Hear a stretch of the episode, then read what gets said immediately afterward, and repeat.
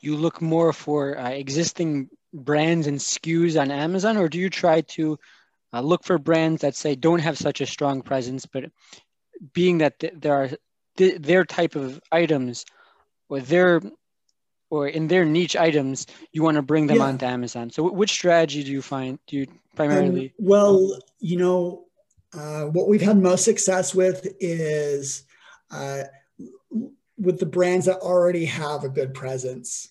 You know, we uh, don't have sorry you know back in 2012 2013 we didn't have like a marketing team. We didn't have um, you know the capabilities to like take a lot of pictures and you know get all that content ready and right and and and kind of promote it. And so we just always you know used the work of other sellers and found the good opportunities and and joined them on those listings um, that that is definitely a very popular strategy it's sometimes the easiest strategy but you know uh, you bring up a good point that uh, it very well is a very good strategy to find the underserved brands and uh, and potentially create new product pages, new bundles around these, and, and, and maybe even optimize their, their pages.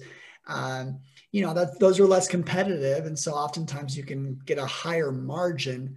So, um, I mean, there's definitely more than one way to, to, to, to approach this. Um, this is just what like helped us grow faster, so to speak, because we didn't have to invest that time. We could buy a product and sell it within a few weeks, you know, a brand new to us. And that was kind of our approach.